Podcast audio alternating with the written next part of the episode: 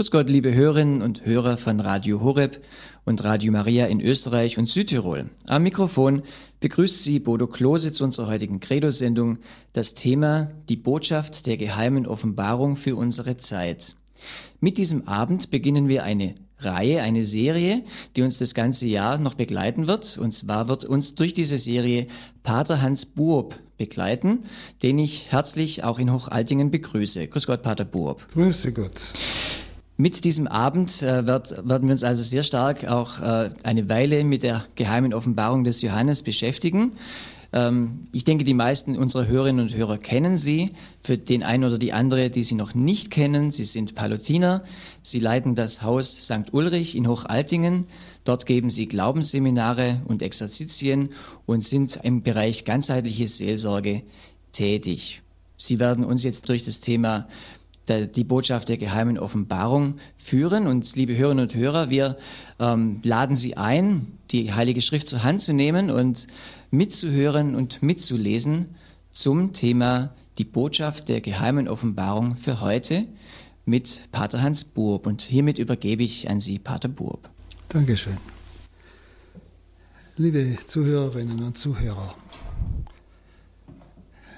diese letzte Schrift der Heiligen Schrift, geheime Offenbarung, ist für viele ja ein Buch mit sie, wirklich sieben Siegeln. Und ich muss Ihnen ehrlich gestehen, es war auch für mich bis dato äh, ein zwar interessantes Buch der Schrift, aber irgendwo nicht durchsichtig. Ich wurde dann einfach immer wieder gebeten, ich soll doch einmal Exerzitien halten oder überhaupt Möglichkeiten geben, diese Schrift des Neuen Testamentes, diese einzige apokalyptische Schrift, einmal zu erklären. Ich muss Ihnen ehrlich sein, ich habe lange gesucht, bis ich eine oder einige Auslegungen gefunden habe, wo ich spürte, das ist es. Oder das kann ich bejahen, da kann ich ganz dahinter stehen. Und ich habe versucht, diese Gedanken zusammenzufügen. Und bin eigentlich auf die Erkenntnis gekommen, wie wichtig gerade dieses letzte Buch des Neuen Testamentes ist. Und zwar für alle Zeiten und gerade auch, möchte ich sagen, für unsere Zeit.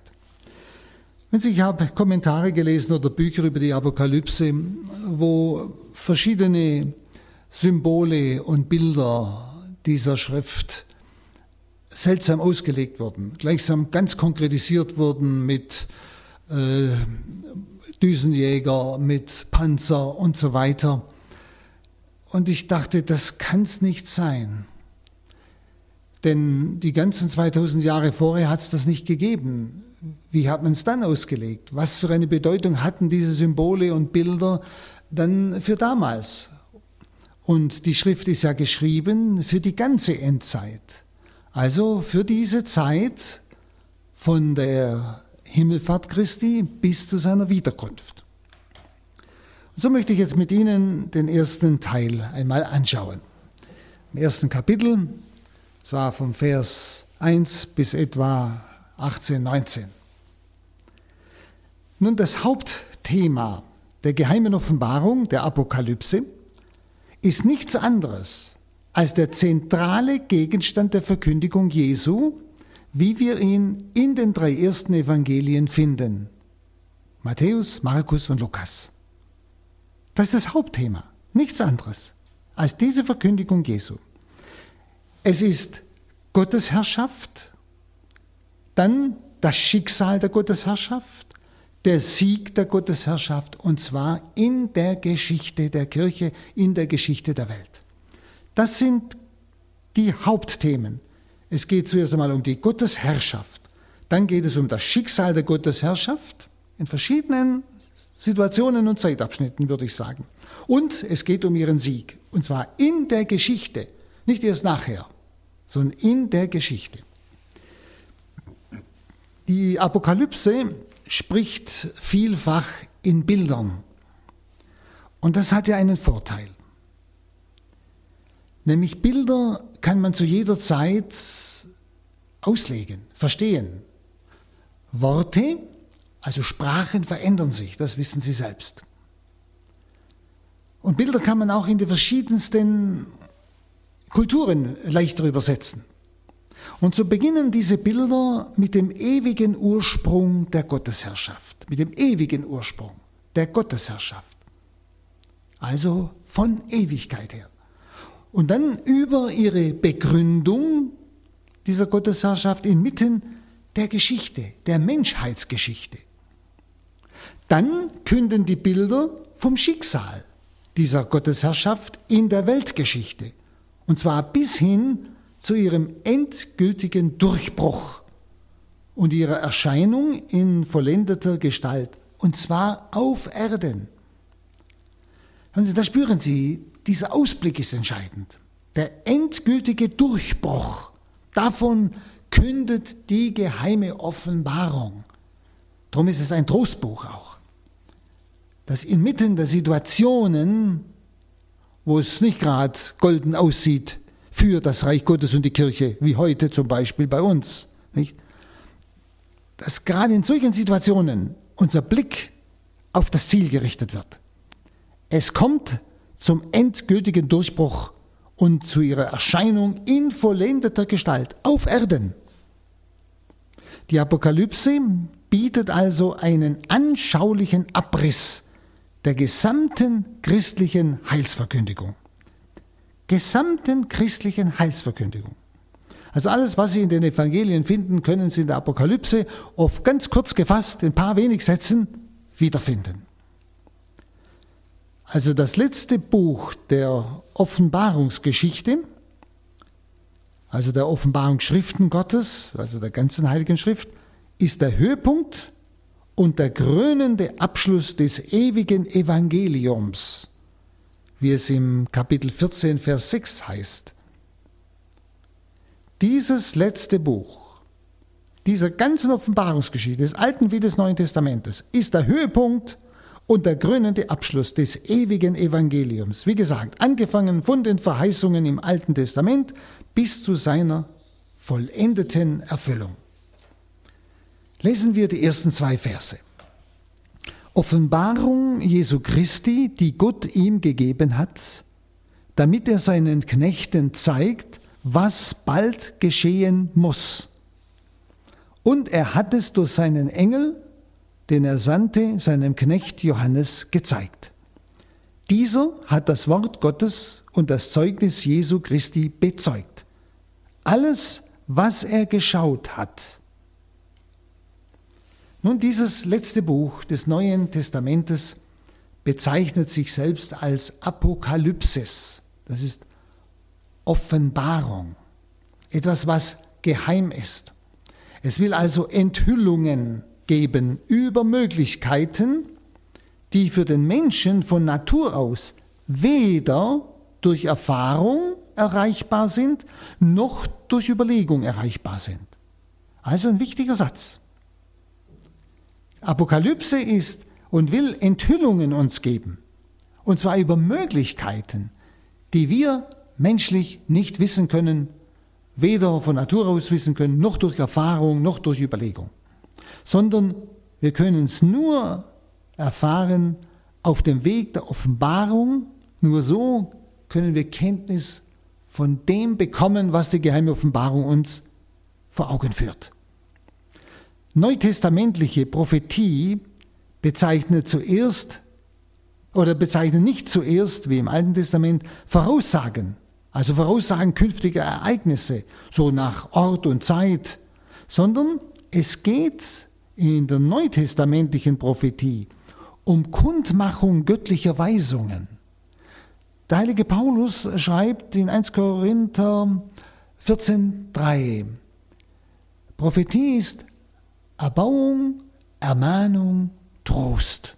Erbauung, Ermahnung, Trost. Hier in der geheimen Offenbarung erfahren wir genau das. Erbauung, aber auch Ermahnung und Trost. Es ist ein Kundmachen göttlicher Weisungen und zwar in Form, wie gesagt, von Mahnungen, auch von Drohungen, von Verheißungen, die auf ganz bestimmte geschichtliche Verhältnisse und bestimmte geschichtliche Erfahrungen bezogen sind. Also nicht so etwas ganz Vages, nur so ganz allgemein, sondern Sie werden immer wieder merken, es ist bezogen auf ganz bestimmte geschichtliche Verhältnisse, die werden sogar geschildert, und auf bestimmte geschichtliche Erfahrungen. Und diese göttlichen Weisungen, die uns da kund gemacht werden, wollen uns helfen, diese ganzen Verhältnisse, geschichtlichen Verhältnisse, auch in denen wir jetzt stehen, und auch diese geschichtlichen Erfahrungen zu verstehen und zu bewältigen. Wie viele sagen, ich verstehe gar nicht, was heute alles läuft. So vieles im Bereich der Gesellschaft, im Bereich der Natur und, und überall. Überall tauchen Zeichen auf, aber man erkennt sie nicht, man versteht sie nicht. Und genau diese göttlichen Weisungen in der Apokalypse wollen helfen, diese Verhältnisse, diese Erfahrungen zu verstehen und zu bewältigen. Beides. Die zwei Worte, die Sie gerade gelesen haben, nämlich bald und muss, nicht was bald geschehen muss. Diese beiden Worte bald und muss drücken aus, dass diese Verheißungen mit unbedingter Sicherheit eintreten. Und deshalb ist Bereitschaft der Betroffenen, also unsere Bereitschaft, angebracht. Das will besagen, dass gegen alle Widerstände, hören Sie genau, gegen alle Widerstände der göttliche Heilsplan sich durchsetzen wird. Das besagt's gegen die Widerstände des Kommunismus, gegen die Widerstände des Hitlerreiches und alles, was in den 2000 Jahren an Widerständen gegen das Reich Gottes war. Die ganzen Widerstände, die heute sind gegen das Reich Gottes, auch in unserem Land, überall, oft verdeckt, ganze New Age, Esoterik und so weiter. Hier erfahren wir, dass gegen alle diese Widerstände der göttliche Heilsplan sich durchsetzen wird, auch wenn es manchmal aussieht, als wäre das Reich Gottes bereits untergegangen. Da merken Sie, wie wichtig dieses letzte Buch der Heiligen Schrift ist, dass wir uns das wirklich zu Gemüte führen und uns da stärken lassen. Und nicht immer dann gleich den Schwanz einziehen bei jeder Kleinigkeit und Angst haben, nicht, dass wir Christen so jetzt am Aussterben sind und so die letzten Dummen sind, nicht, die es noch nicht kapiert haben. Nein, nein. Hier haben wir die Sicherheit. Also das soll Trost und Zuversicht in der Bedrängnis schenken. Trost und Zuversicht in der Bedrängnis. Und in der sind wir. Die Botschaft geht an seine Knechte, heißt es. Was bedeutet das? Wenn Sie in der Heiligen Schrift, im Wort Gottes, das uns ja durch den Heiligen Geist offenbart ist, spielen oft einzelne Worte, oder ich möchte fast sagen immer, auch eine große Rolle. Was will also dieses Wort sagen? Die Botschaft geht an seine Knechte. Es bedeutet, dass Gott der absolute Herr der Welt ist, dass Gott der absolute Herr der Geschichte ist und als solcher auch anerkannt werden muss. Deshalb an seine Knechte, an die Knechte des Herrn. In dieser Schau, dieser Ekstase oder wie man es auch ausdrücken will, wird nun Johannes über die Enge des eigenen Ichs hinausgehoben. Hinausgehoben über alle seine menschlichen Möglichkeiten und Grenzen, um so die Wege Gottes mit Welt und Mensch zu erkennen. Also es ist für den Johannes nicht einfach so ein menschliches Verstehen, ein menschliches äh, Erkennen, sondern er wird gleichsam hinausgehoben über diese menschlichen Möglichkeiten.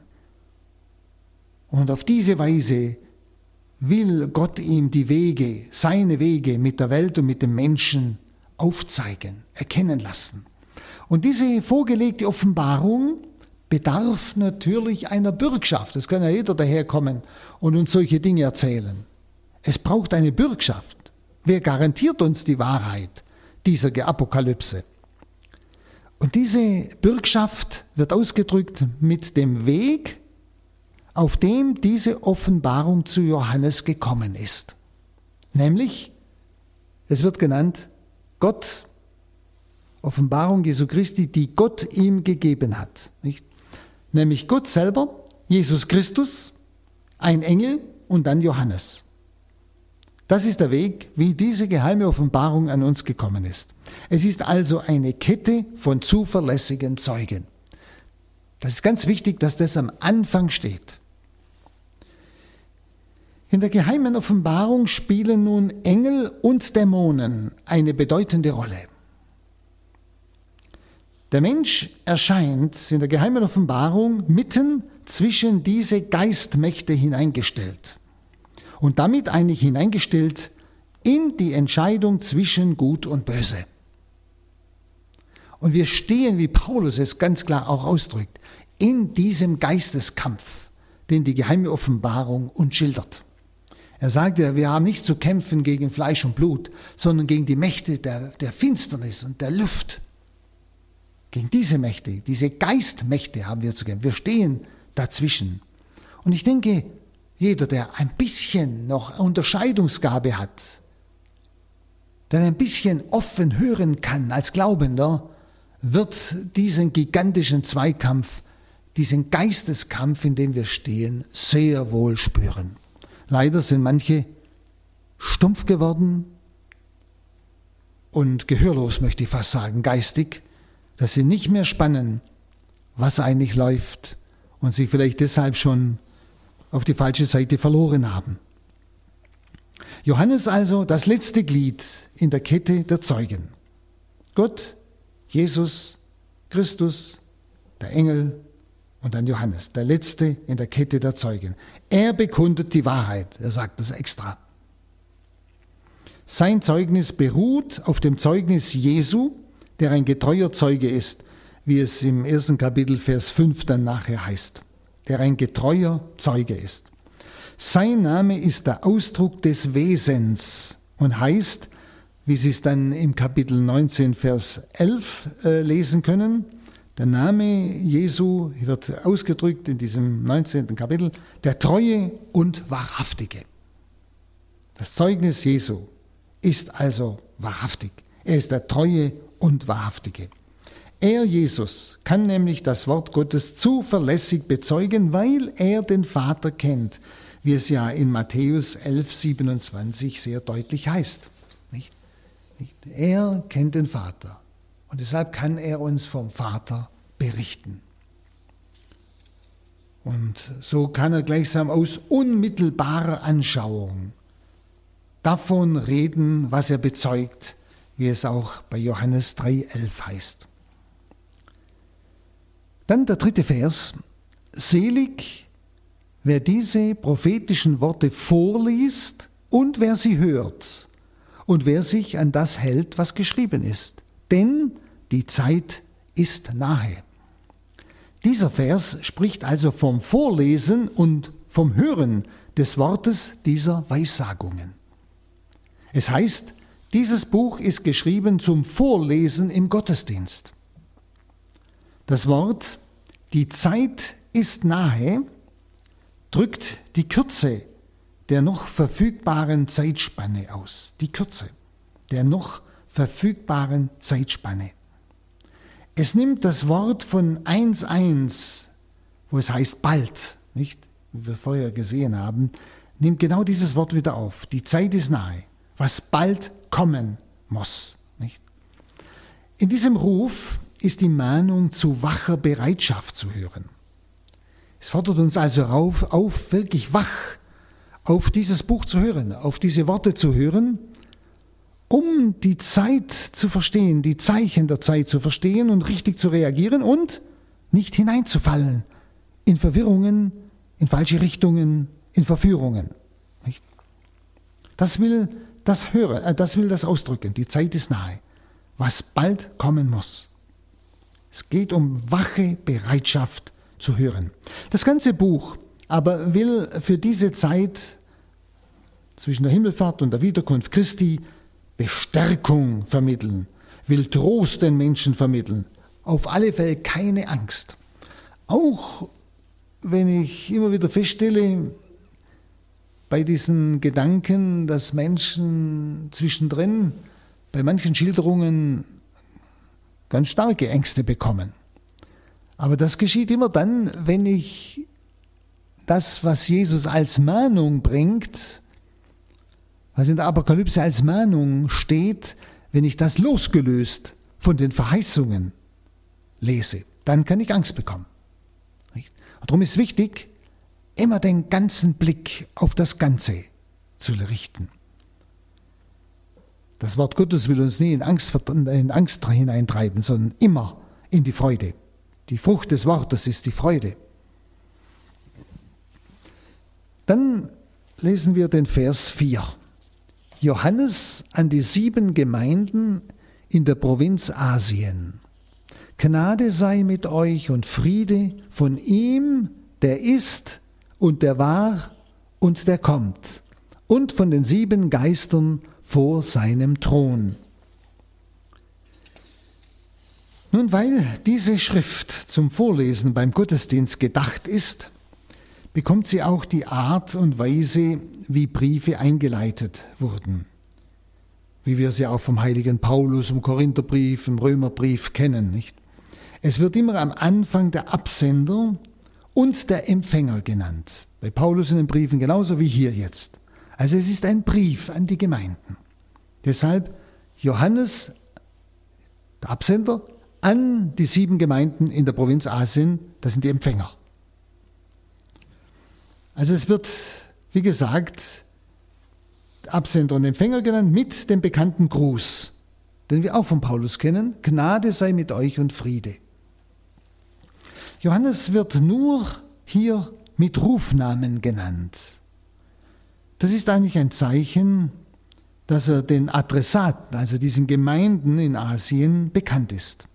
Denn Johannes war ja längere Zeit in Ephesus. Er hat ja diese Gemeinden betreut, bis er auf die Insel Patmos verbannt wurde. Es geht dieses Schreiben also an die sieben Gemeinden. Jetzt kommen einige, äh, auch für die ganze geheime Offenbarung, wichtige Zahlen Symboliken. Und die muss man verstehen, damit man das Ganze überhaupt richtig einordnet. Die, diese Siebenzahl spielt ja im gesamten Aufbau der geheimen Offenbarung eine wichtige Rolle, in der gesamten Darstellung der geheimen Offenbarung. Nämlich auf die sieben Briefe an die sieben Gemeinden folgen dann drei weitere sieben Gruppen in denen zum Beispiel die Schicksalsvisionen zusammengeordnet sind, nämlich die sieben Siegel, dann die sieben Posaunen, dann die sieben Schalen. Also da merken Sie, diese Siebenzahl hat eine ganz bestimmte und wichtige Aussage. Also hier spielt die Bedeutung der Siebenzahl eine große Rolle. Denken Sie doch gleich an den Anfang der Heiligen Schrift, die Genesis, die Schöpfung. Geschichte. Diese Sieben-Tage-Woche. Am siebten oder mit sieben war alles abgeschlossen. Am siebten Tage ruhte Gott. Die ganze Schöpfung war vollendet. Also sieben ist das Gesamte. Sieben will ein Ausdruck sein für die ganze Schöpfung, zum Beispiel bei, bei der Erschaffung der Welt. Nicht? Und sieben Gemeinden will ausdrücken, das sind alle Gemeinden auf der ganzen Welt, zu allen Zeiten, an allen Orten. Das ist die Siebenzahl.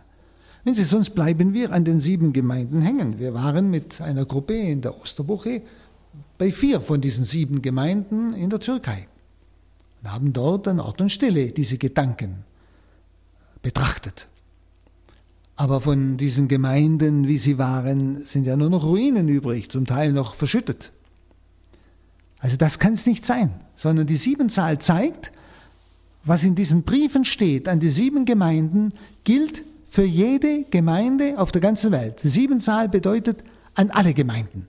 Und zwar zu allen Zeiten, an allen Orten der Erde. Dann höre ich ganz anders hin. Denn sonst lese ich das und es bedeutet mir nichts, denn diese Gemeinden sind untergegangen. Die existieren nicht mehr. Das war einmal. Na, na. Das Wort Gottes ist nicht ein Wort des Es war einmal, sondern ist ein Wort an mich heute, an die Gemeinde heute Und so müssen wir darauf hören. Das ist die Siebenzahl, die uns immer wieder begegnet.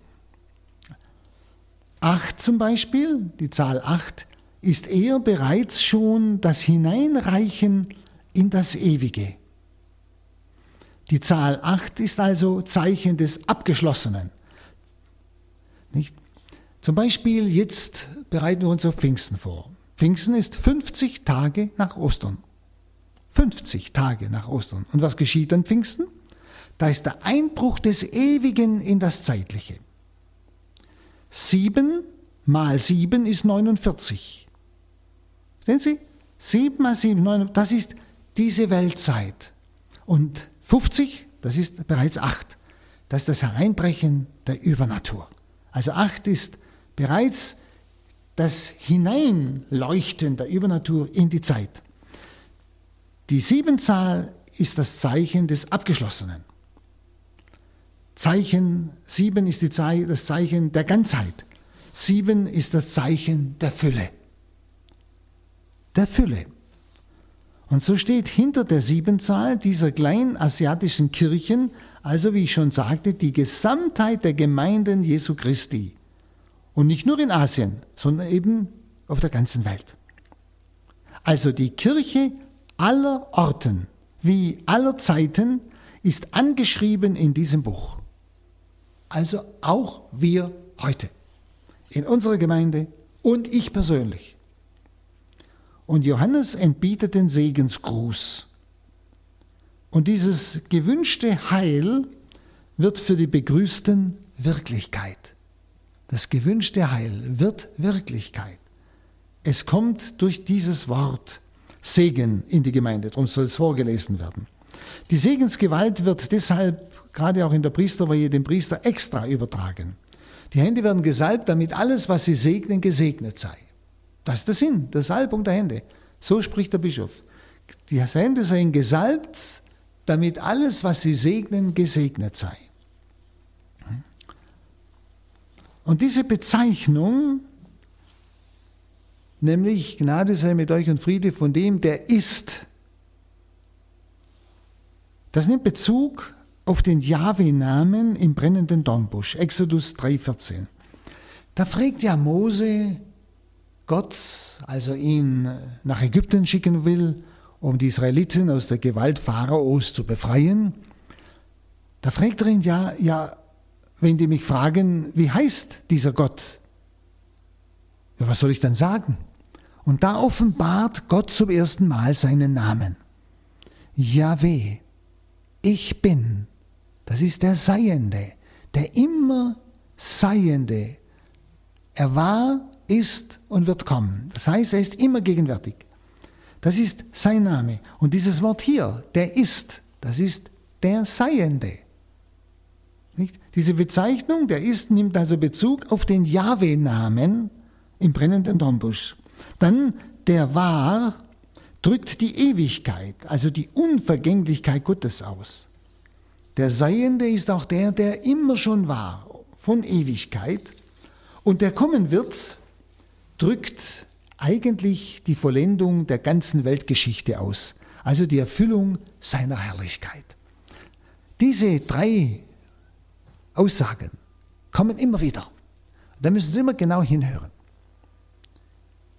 Gnade sei mit euch und Friede von ihm, der ist und der war und der kommt. Also es ist Gott selbst. Die Erfüllung des Segenswunsches wird dann noch abhängig gemacht von den sieben Geistern, heißt es. Und von den sieben Geistern vor seinem Thron. So wie die sieben Gemeinden die Gesamtkirche bezeichnen, und zwar zu allen Zeiten, an allen Orten. So bezeichnen die sieben Geister die Fülle des Geistes. Also die Vollkommenheit des Geistes, ohne Maß und ohne Grenzen. So wie es bei Propheten Jesaja 11,2 schon angedeutet ist, nicht? Diese sieben Gaben des Heiligen Geistes, Gabe der Weisheit, des Verstandes, des Rates, Stärke, der Wissenschaft, Frömmigkeit, der Furcht des Herrn. Nicht? Und diese Siebenzahl ist die Fülle des Heiligen Geistes gemeint. Nicht? Deshalb Gnade sei mit euch und Friede von ihm, der ist und der war und der kommt und von den sieben Geistern vor seinem Thron. Das ist der Heilige Geist gemeint. Die ganze Fülle des Heiligen Geistes, seine ganze Vollkommenheit, ohne Maß und ohne Grenzen. Und äh, im Kapitel 4, Vers 5 und im Kapitel 5, Vers 6 werden die sieben, ja, oder die sieben Geister Gottes auch genannt. Also hier heißt es von den sieben Geistern vor seinem Thron. Und bei diesen genannten im vierten und fünften Kapitel werden sie die sieben Geister Gottes genannt. Das ist dieses Stehen vor Gottes Thron. Die sieben Geister Gottes ist die Fülle des Heiligen Geistes gemeint. Der vollkommene Geist. Und er bringt in sieben Kirchen das Wort des Herrn zu Gehör. Er, der Heilige Geist, in seiner Fülle, bringt in den sieben Kirchen, das heißt zu allen Zeiten, in allen Gemeinden, in allen Herzen, das Wort des Herrn zu Gehör. Dann heißt es im Vers 5, und von Jesus Christus. Er ist der treue Zeuge, der Erstgeborene der Toten der Herrscher über die Könige der Erde. Er liebt uns und hat uns von unseren Sünden erlöst durch sein Blut. Also erst an dritter Stelle wird die zweite göttliche Person der Dreifaltigkeit genannt, Jesus Christus. Er wird mit drei Aussagen beschrieben, nämlich seine Erscheinung als Mensch, der treue Zeuge, der Erstgeborene der Toten,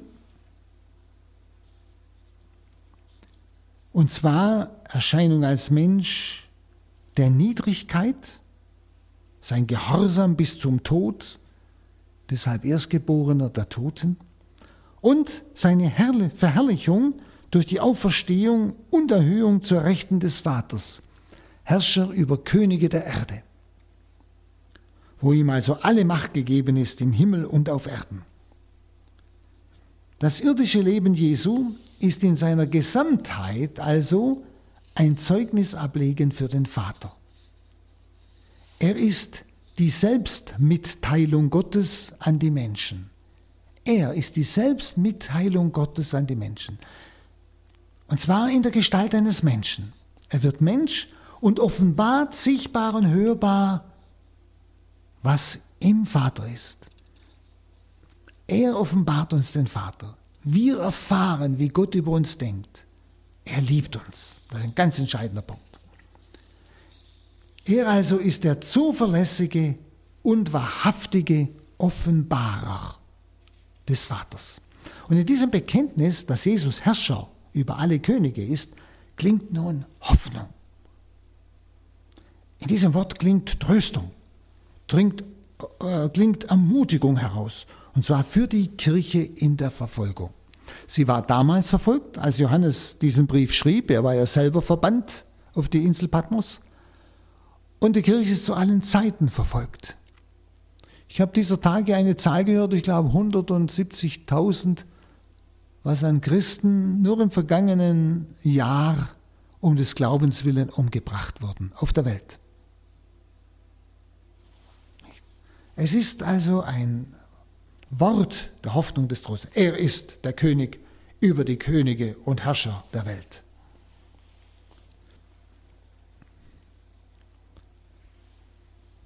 Und dann heißt es in 6, also bei 5 heißt es noch, er liebt uns und hat uns von unseren Sünden erlöst durch sein Blut.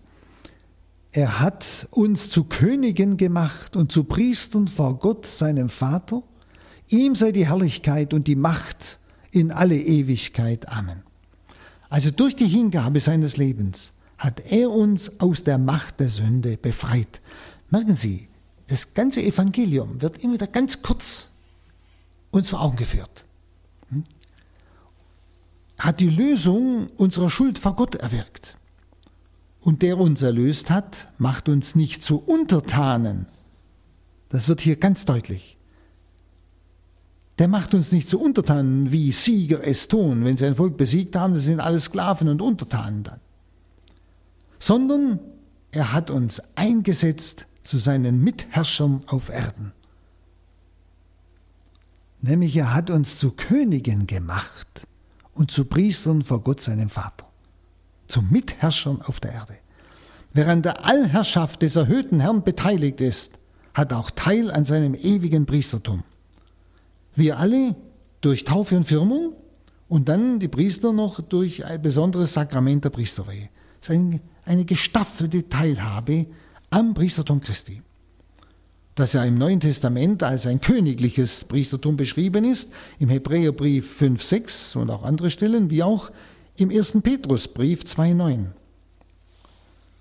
Sein erlösender Tod für die Menschen war sein Priesterdienst vor Gott wie es im Hebräerbrief 9.11 heißt. Dann der Vers 7. Siehe, er kommt mit den Wolken und jedes Auge wird ihn sehen, auch alle, die ihn durchbohrt haben. Und alle Völker der Erde werden seinetwegen jammern und klagen. Ja, Amen.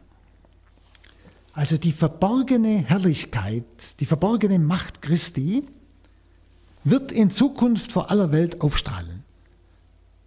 In dieser Weltzeit, als er hier auf Erden war, war seine Herrlichkeit und seine Macht verborgen. Sie ist auch in der Kirche, in der Christus ja weiterlebt, sein Leben weiterlebt, ist seine Herrlichkeit und Macht noch verborgen. Aber sie wird in Zukunft vor aller Welt aufstrahlen. Denn dieser Jesus, von dem Johannes schreibt, kommt. Das wird hier ganz klar ausgedrückt. Und das ist die Angabe des Themas der geheimen Offenbarung. Die richtige Frage der Menschheit an die Zukunft ist nicht die Frage, was kommt, sondern die Frage, wer kommt. Und jetzt fragen Sie sich mal, liebe Zuhörerinnen und Zuhörer, was ist denn Ihre Frage an die Zukunft? wenn Sie vielleicht manchmal so privaten Offenbarungen, ja, ich möchte fast sagen, ein bisschen nachjagen. Was ist Ihre Absicht? Was wollen Sie wissen? Wollen Sie wissen, was kommt? Oder wollen Sie wissen, wer kommt? Merken Sie es? Die richtige Frage der Menschheit, unsere richtige Frage, und da bedarf es schon wieder einer, einer Bekehrung in unserem Herzen. Unsere Frage an die Zukunft ist die Frage nicht, was kommt, sondern wer kommt. Und er ist es, der kommen wird. Denken wir auch an die Frage Jesu an die zwei ersten Jünger, Johannes und Andreas, die ja Jesus gefolgt sind, als Johannes, der Täufer, sagte, seht das Lamm Gottes.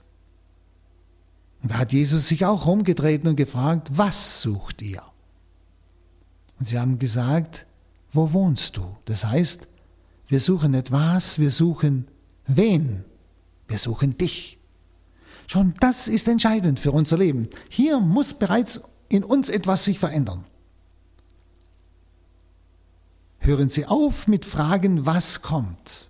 Die geheime Offenbarung weist so vieles hin. Sondern viel wichtiger ist meine Frage, wer kommt? Nämlich er.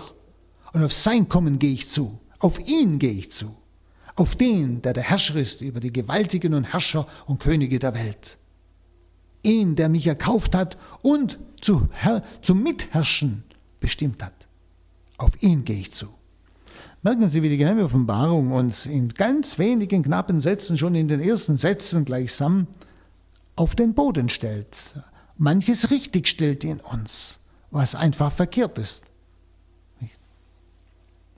Und wissen Sie, Menschen, die immer nur was suchen, was kommt, was kommt, die verfallen ganz schnell Wahrsagerei, Okkultismus und so weiter. Und ich kenne sogenannte Christen und Katholiken, die sogar Gute sein wollen, die bereits allem möglichen Wahrsagern auf den Leim gegangen sind, weil sie immer wissen wollen, was kommt. Wie läuft mein Geschäft? Was wird kommen jetzt bei dieser Wirtschaftskrise? Man versucht immer wissen zu wollen, was kommt. Man interessiert sich nicht, wer kommt. Sie, die, diese, das ist eine Frage der Neugier und die Neugier ist ein mordsgroßes Loch, durch das wir ganz leicht verführbar sind.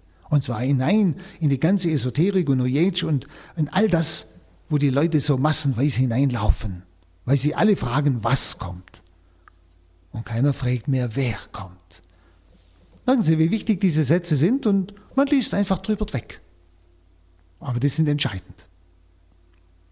Also, wir müssen antworten, wir suchen nicht was, wir suchen wen, nämlich Christus, den Kommenden. Und den jetzt alle als Richter erkennen bei seiner Wiederkunft, er ist, heißt es hier, der Durchbohrte. Auch alle, die ihn durchbohrt haben, werden ihn sehen, wenn er kommt. Er ist der Durchbohrte. Allerdings kommt die Reue derer, die an ihm schuldig geworden sind, dann zu spät. Das heißt ja, alle, auch die ihn durchbohrt haben. Jedes Auge wird ihn sehen. Und alle Völker der Erde werden seinetwegen jammern und klagen. Es wird also für sie zu spät sein. Drum macht die geheime Offenbarung noch einmal aufmerksam darauf. Und genau das ist gemeint mit dem Wehegeschrei seinetwegen. Sie haben sich in ihrem Leben nicht auf ihn eingestellt. Und dieses seinetwegen ist Ausdruck der vorausgegangenen Verurteilung. Und der Mensch verurteilt sich ja selbst im Lauf seines Lebens. Das Gericht vollzieht sich, kann man sagen, im Lauf des Lebens wo ich mich gegen diesen meinen Erlöser, der mich liebt, der für mich sein Blut vergossen hat, wie es gerade geheißen hat, er der Erstgeborene von den Toten, wo ich mich nicht für ihn entschieden habe, sondern gegen ihn entschieden habe. Das ist bereits das Gericht, das dann am Ende des Lebens offenbar wird. Das Gericht wird dann offenbar. Aber Sie merken, wie inhaltsschwer Satz für Satz ist. Aber ich muss wirklich auf die einzelnen Worte achten. Und ich rate Ihnen vielleicht, bis wir uns wieder hören, um weiter zu betrachten, äh, dass Sie diese Stellen für sich auch betrachten. Aber schauen wir jetzt weiter. Vers 8. Ich bin das Alpha und das Omega, spricht Gott der Herr, der ist und der war und der kommt, der Herrscher über die ganze Schöpfung. Das letzte Wort spricht Gott selbst. Ich bin das Alpha und das Omega, spricht Gott der Herr. Er, der Allherrscher, ist der letzte Grund für die Gewissheit, dass er am Ende der Zeiten kommen wird in der verklärten Gestalt des Gekreuzigten, und zwar mit dem durchstoßenen Herzen. Er ist es. Gott selbst wird in Jesus Christus kommen. Dann Vers 9. Ich, euer Bruder Johannes, der wie ihr bedrängt ist, der mit euch an der Königsherrschaft teil hat und mit euch in Jesus standhaft ausharrt.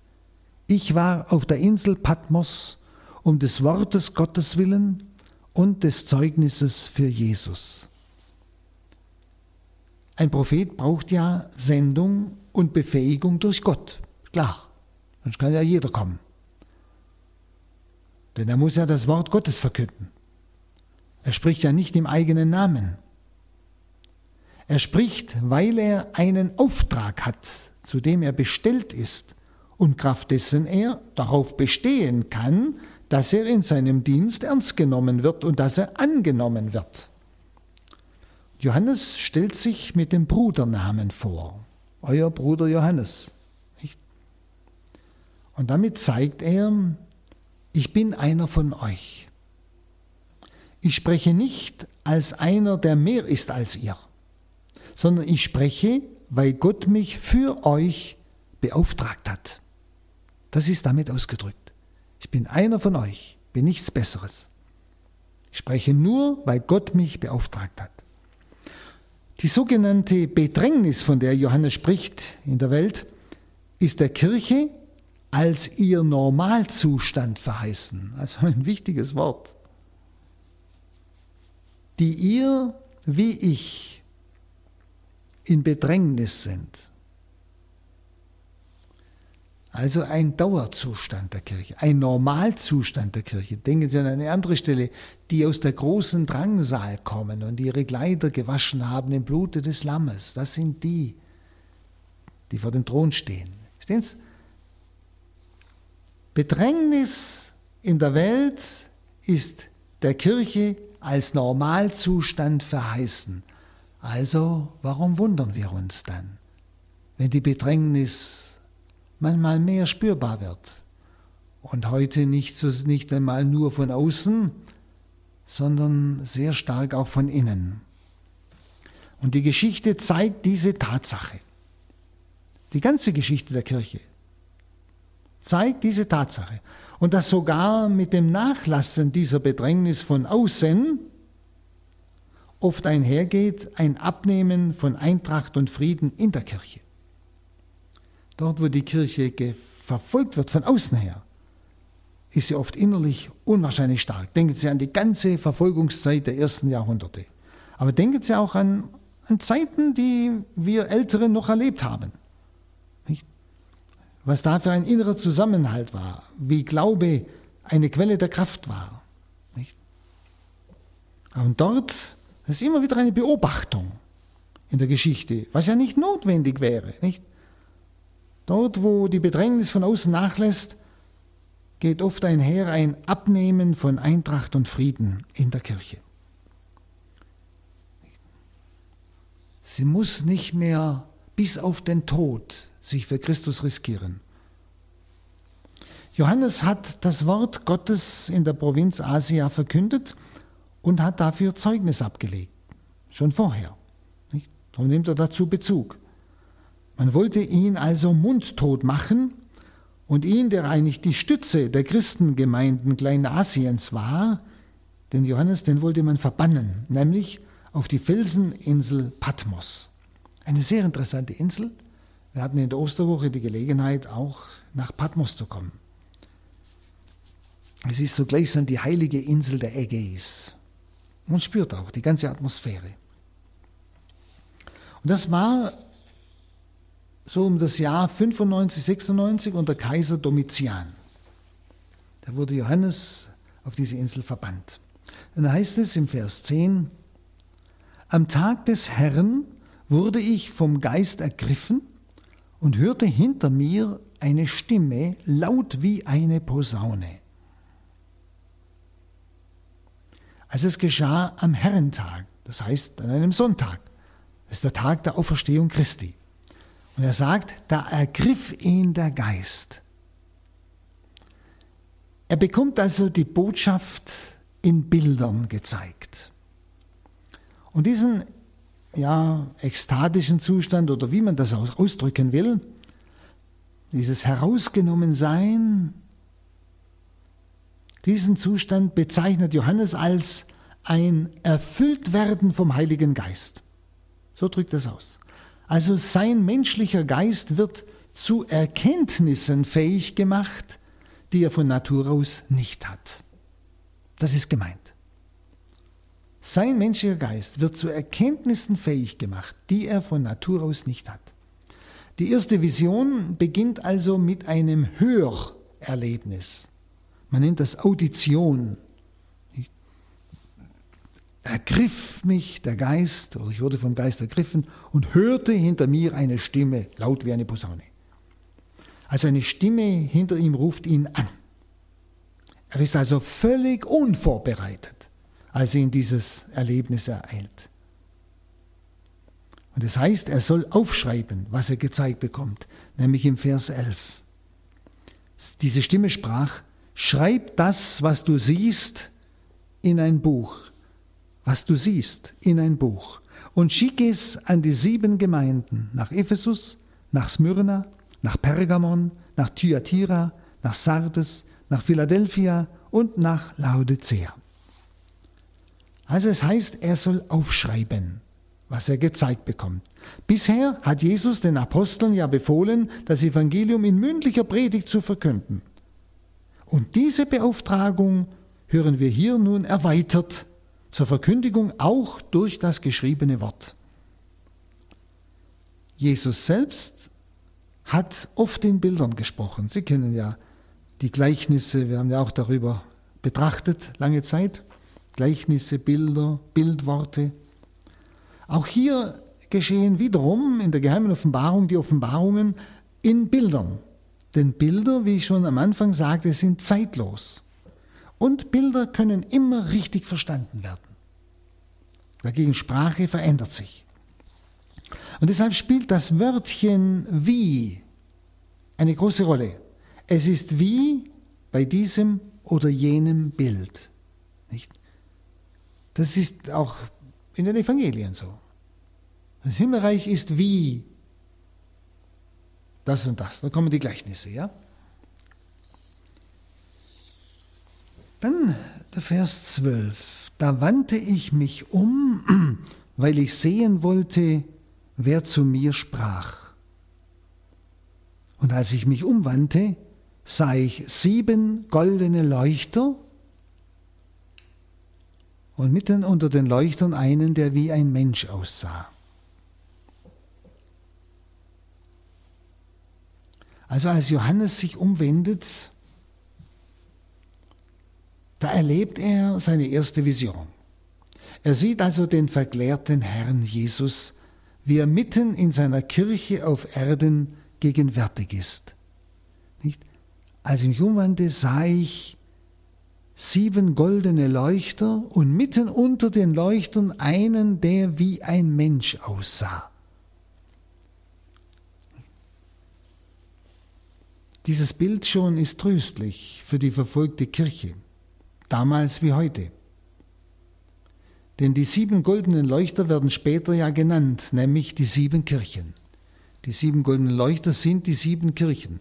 Also sind die Gesamtkirche auf der ganzen Welt sieben. Zu allen Zeiten. Also der Herr ist gegenwärtig in seiner Kirche, heißt das. Der siebenarmige Leuchter im Tempel zu Jerusalem versinnbildete ja das alttestamentliche Gottesvolk. Also das ganze Volk, das Sieben wieder. Und so auch die sieben Gemeinde versinnbilden also, wie gesagt, die ganze Kirche. Christus ist zu allen Zeiten, an allen Orten in seiner Kirche gegenwärtig. Nicht? Mitten unter den Leuchtern einen, der wie ein Mensch aussah. Und dieses Bild drückt wunderbar das innere Wesen der Kirche aus, und zwar als Gemeinde Christi, als Leib Christi. Sie ist geschart um den erhöhten Herrn. Sie merken, was das für Aussagen sind für eine verfolgte Kirche, auch für uns heute. Wir sind nicht allein gelassen. Wo zwei oder drei versammelt sind, bin ich mitten unter ihnen. Und das bleibt. Und ich bleibe bei euch bis ans Ende der Welt. Also die Kirche, sie ist geschart um den erhöhten Herrn. Er belebt sie, er leitet sie, er richtet sie. Aber zugleich, auch ist es ein Ausdruck für den Anspruch, den der Herr an die Kirche hat, nach Matthäus 5, 14 und 16, dass sie nämlich Licht auf dem Leuchter sein soll. Auch diese Symbolik ist in diesen sieben Leuchtern zu sehen. Denn Leuchter, die nicht leuchten, das ist ja sinnlos in sich. Er wandelt unter den sieben Leuchtern, das heißt in seiner Kirche, die Licht der Welt sein soll, Stadt auf dem Berg, nicht? deren Licht sichtbar sein muss. Also ähm, lesen wir noch die Verse 13 bis 15. Und mitten unter den Leuchtern, das las ich schon, einen, der wie ein Mensch aussah, er war bekleidet mit einem Gewand, das bis auf die Füße reichte, und um die Brust trug er einen Gürtel aus Gold. Sein Haupt und seine Haare waren weiß wie weiße Wolle, leuchtend weiß wie Schnee, und seine Augen wie Feuerflammen. Seine Beine glänzten wie Golderz,